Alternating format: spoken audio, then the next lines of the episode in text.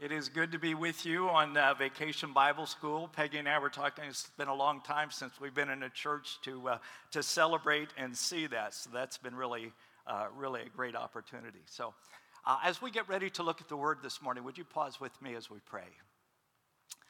Father, we're thankful for this weekend, this opportunity to uh, gather together to worship you. Uh, we thank you for seeing the excitement of these children and uh, the opportunities that they've had during this week. We pray your Holy Spirit would uh, continue to work in their lives. Thank you for this church, Lord, and I pray uh, for um, their pastor and their future pastor. I pray, Lord, that uh, uh, this body of believers would um, be able to represent you well in the midst of uh, our current climate in this community and in, in this country. So guide us, we pray now, as we look at your word. In Jesus' name, amen. Well, it's the 4th of July weekend, and uh, throughout many different uh, communities, uh, there are special events. They have uh, big parades uh, that are uh, coming out, and fireworks, and, and floats, and all different kinds of things. And it's, it's a really special time. But in the little town I grew up in, the 4th of July was also a very special time. Now, we had a Fourth of July parade. Now, we didn't have floats like this, but our parade looked more like this. uh, but it still was a big deal. Uh, we had people that uh, uh, would decorate their bikes, and people had their pickup trucks, and, and people were in the back, and sometimes the high school band would march. And so it was a big deal. And then on the weekend of the 4th of July in our little church, we'd gather together and, and we would sing patriotic songs. My country, tis of thee, sweet land of liberty. Or we'd sing, Oh, beautiful for spacious skies, for amber waves of grain. And then we would, with great enthusiasm, America, America, God shed his grace on thee and crown thy good with brotherhood from sea to shining sea. Remember some of those songs?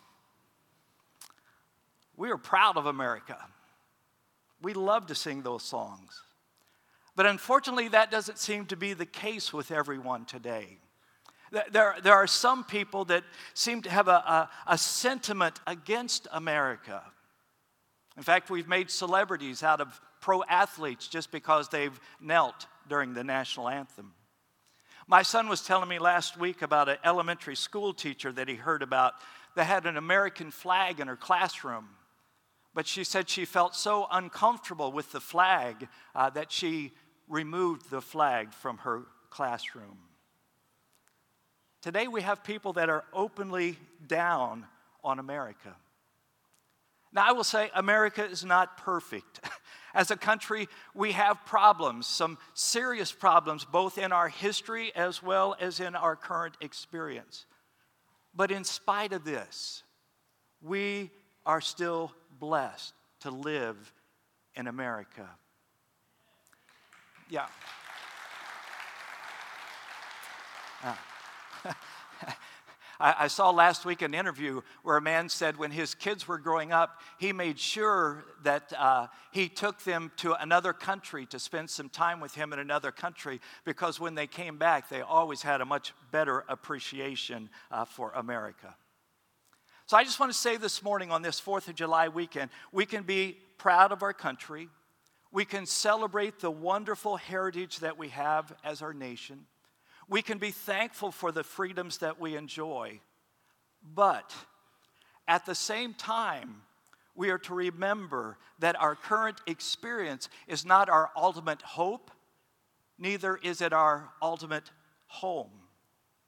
It's so easy, I think, for us to get focused on the, on the challenges and the details and the, and the demands of the day that, that we can forget as followers of Jesus, we have a higher calling, a, a calling that goes beyond any national or political issue. Now, I think this is a part of the message that Peter was trying to send out in the first letter that he wrote. In fact, in 1 Peter 1 1, listen how he opens the book. Peter, an apostle of Jesus Christ, to God's elect, strangers in the world, scattered throughout Pontus, Galatia, Cappadocia, Asia, and Bithynia. Now, in this letter, Paul is, or Peter is sending out a message to Jewish Christians that are scattered throughout Asia Minor. And they are no longer, uh, they've been uprooted from their home, they're scattered throughout the land, uh, they no longer have a homeland. Today we just call them refugees. And, and, many times, as refugees, they would have no rights, they would have limited freedom. And so, Peter is writing to these displaced Christians, and he's providing for them instruction and encouragement for how they can live in a culture and a context that is so much different than their values as a follower of Jesus. Now, as I talk to Christians today, it seems like many times we feel like we're being displaced. The America we're growing up, or the America we're experiencing today, doesn't feel like the America that we grew up in. And so, as we see our culture sliding further and further away from the teaching of Scripture, what are we supposed to do? How are we supposed to respond? Well, I think Peter outlines for us some ways that we can use the freedom that we have in Christ to make a difference. And so let me focus our attention on our scripture, our primary scripture from 1 Peter chapter 2, and we'll begin the reading at verse 9. I think there's going to be words on the screen. Uh, they may be the same version that I'm reading, but there could be a little bit of difference. But here's the word of the Lord. But you are a chosen people, a royal priesthood, a holy nation a people belonging to God, that you may declare the praises of him who called you out of darkness into his wonderful light. Once you were not a people, but now you are the people of God. Once you had not received mercy, but now you have received mercy. Dear friends, I urge you as aliens and strangers in this world, abstain from the sinful desires which wage war against your soul. Live such good lives among the pagans that though they may accuse you of doing wrong, they may see your good deeds and glorify God on the day that He visits. Submit yourself for the Lord's sake to every authority instituted among men, whether as to kings, as the supreme authority, or to governors who are sent by Him to punish those who do wrong and commend those who do right. For it is God's will that by doing good you should silence the ignorant talk of foolish men.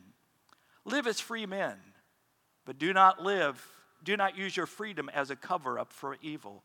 Live as servants of God. Show proper respect for everyone, love the brotherhood of believers, fear God, and honor the king.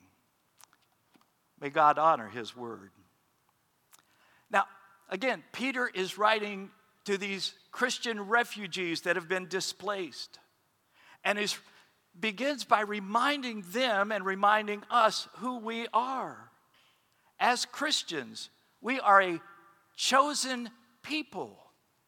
We're a royal priesthood, a holy nation. And what he's saying is that we are a part of something that is so much bigger than any geographical or political movement. We might say today that as Americans, we have a, a dual citizenship. And while that's significant, it's important to remember that our priority, our primary allegiance is to God and to the nation that He's called us to be a part of. Being a part of a holy nation, that sounds impressive. But so what? what are we supposed to do with that? Well, the scripture tells us that we are a part of this nation so that we can declare or tell the praises of God who's called us out of darkness into his wonderful light. You see, as followers of Jesus, we have the opportunity to declare and display the light of Jesus, to declare with our words and display with our lives the light of Jesus. And it's the light that will conquer the darkness. We can't overcome the darkness of our day by cursing it or complaining about it. We can't debate it away.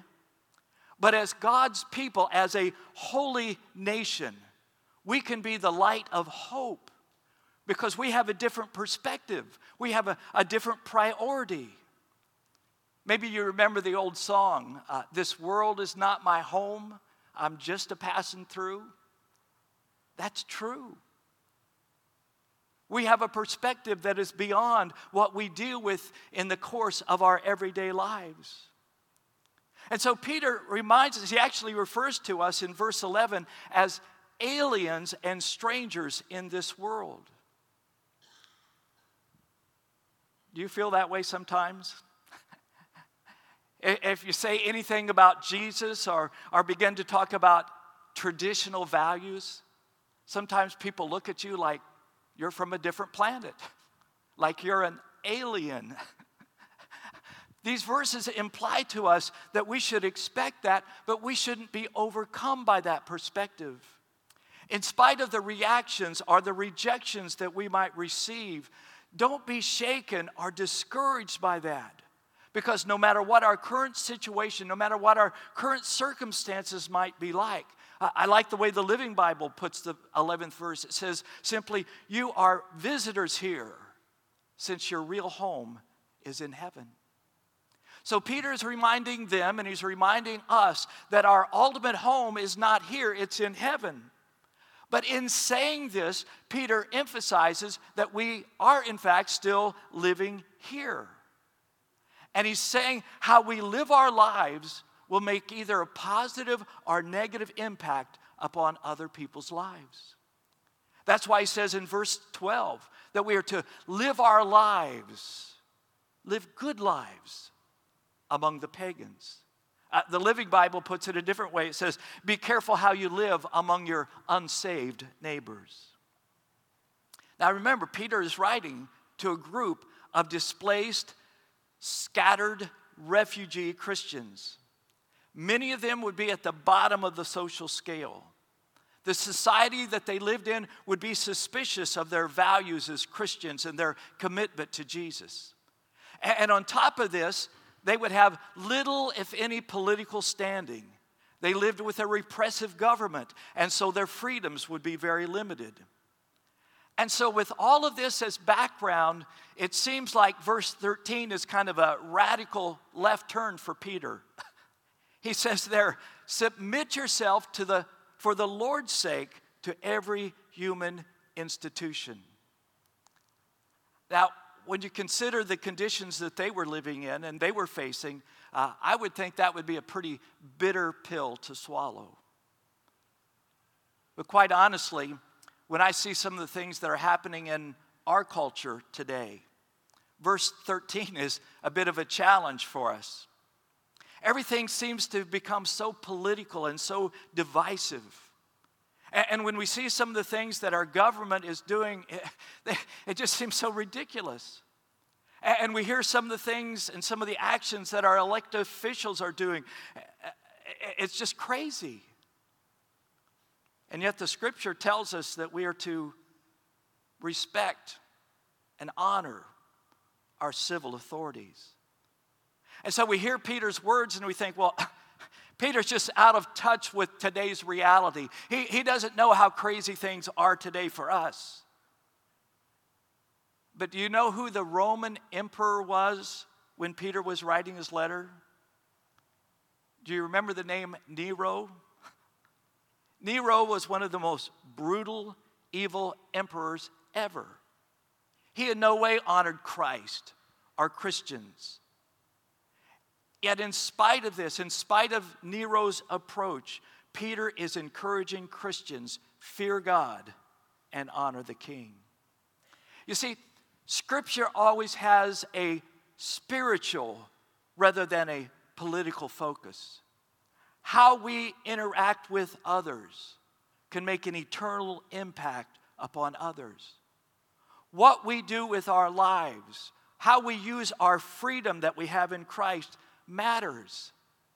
Uh, they can make waves, as our vacation Bible school kids told us. They can make waves that will make a difference for Jesus. Peter's writing to this displaced group of Christian refugees. We don't know what their social or political status might have been, but we can just imagine it wasn't all that great.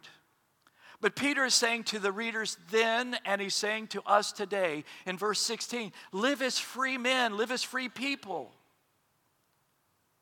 Now, we know that most people in the world uh, would love to have just even a small, small percentage of the freedoms that we enjoy here in America.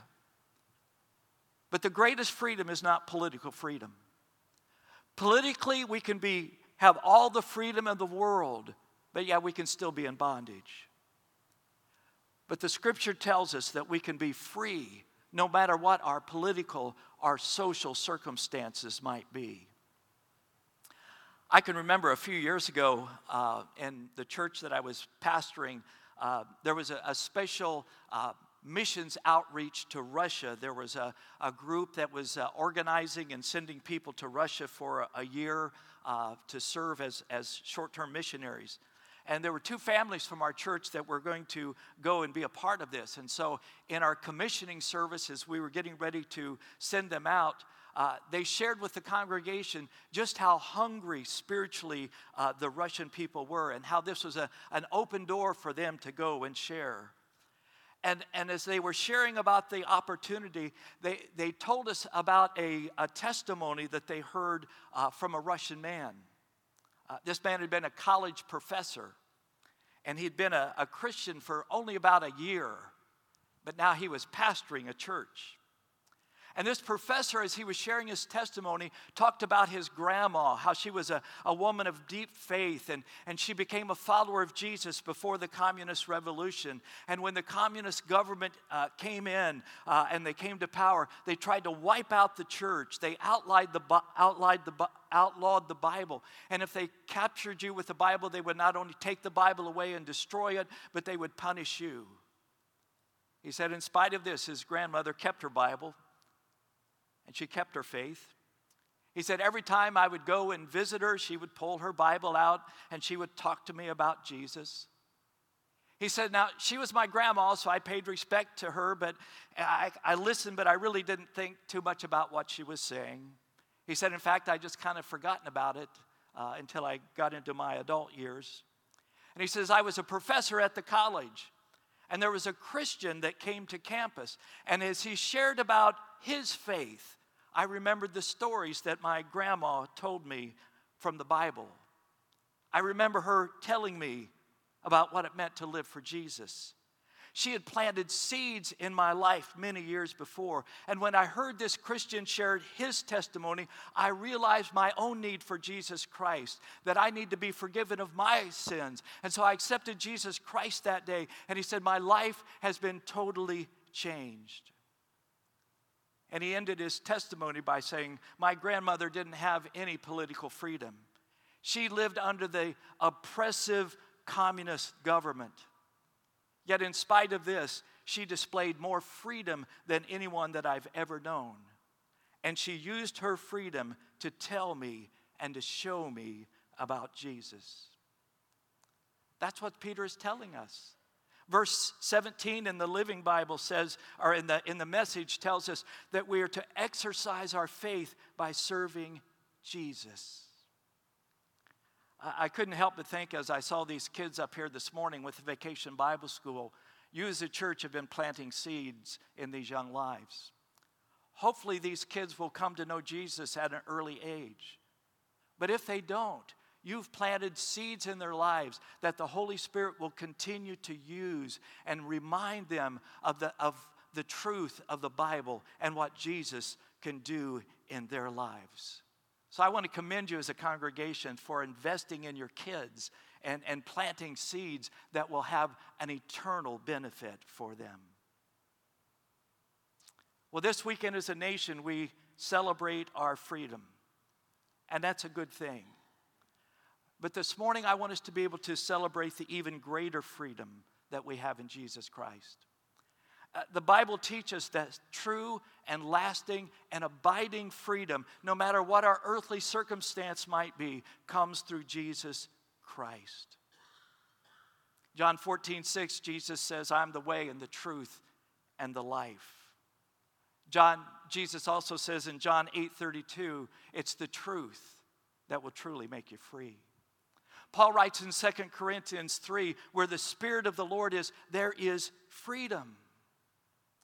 And so this morning, as we conclude our service with communion, uh, we can call it the Feast of Freedom because it's a time for us to be reminded that the greatest freedom that is available to us goes beyond any political perspective or any geographical situation.